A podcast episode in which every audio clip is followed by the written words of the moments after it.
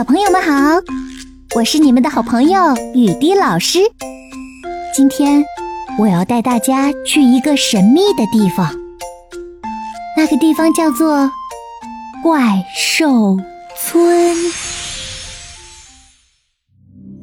从前有座山，山的名字叫怪兽山。怪兽山里有个怪兽村。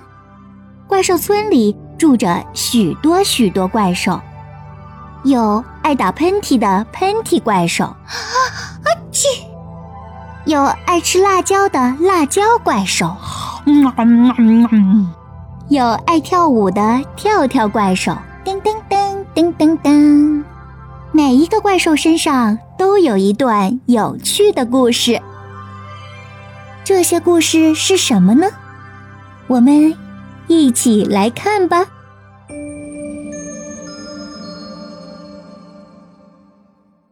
第一个出场的是怪兽村里德高望重的怪兽爷爷。怪兽村里最爱看书的怪兽是怪兽爷爷。怪兽爷爷住在一个古堡里，他的家里具体有多少本书？谁也数不清楚。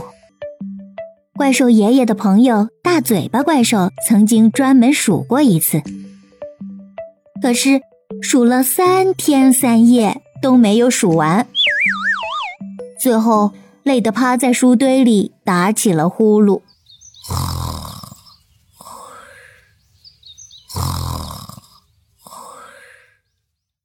至于怪兽爷爷究竟读了多少本书？更没有人说清楚了。有一天，大个子怪兽来到他的古堡里，看着满满的一排排书架，说：“哎呀，你到底读了多少本书？大家都很想知道。”怪兽爷爷说：“读了多少本，我也记不清楚了。”不过，你可以去我的肚子里数一数。大个子怪兽个子高大，他看着个子矮小的怪兽爷爷说：“你个头这么小，你的肚子里怎么会装得下我呢？”怪兽爷爷说：“哈哈哈哈，读书多了，肚子也就宽敞了。”怪兽爷爷张开嘴巴。不信，你看。大个子怪兽把脑袋伸到怪兽爷爷的嘴里，看了看他的肚子，说：“哎呀，好宽呀！那我就进去数数看。”说完，大个子怪兽就钻进了怪兽爷爷的肚子里。怪兽爷爷的肚子真宽敞，就像一座足球场。每一本书都在空中漂浮着，大个子怪兽顺着书看过去，看的眼睛都要花了。想不到，你竟然读了这么多书！大个子怪兽开始一本一本数呀数，数得头昏脑胀，最后。他索性不数了，从怪兽爷爷的肚子里跑了出来。大个子怪兽好奇的问：“你读这么多书，到底有什么用呀？”怪兽爷爷哈哈大笑，领着他来到鱼缸前，指着鱼缸里的金鱼说：“你看这是什么？”大个子怪兽说：“金鱼呀。”怪兽爷爷说。明天我正好要把这些金鱼放生，你说放在河里好还是海里好？大个子怪兽挠挠脑袋说：“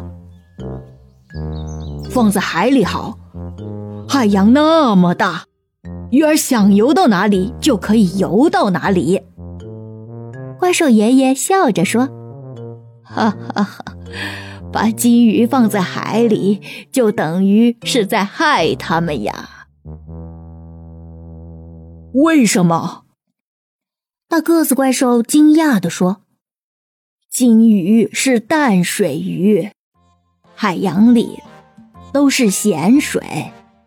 如果把金鱼放在海里的话，它会无法呼吸的。”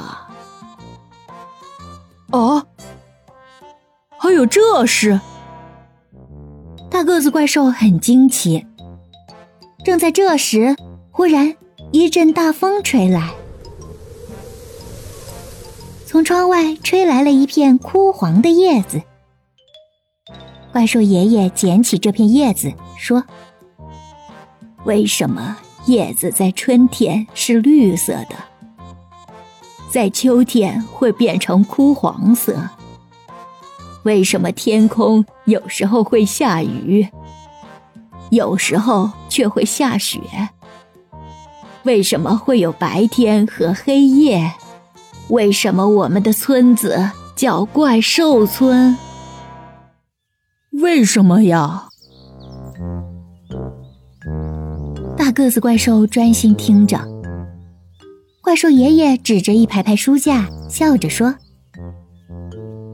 哈哈哈！要解开心里的疑惑，你可以在书中寻找答案呀。”大个子怪兽走到一排书架前，摸着一本本书的书脊，缓缓地说：“怪兽爷爷，我知道你为什么要读那么多书了，我也知道读书的用处了。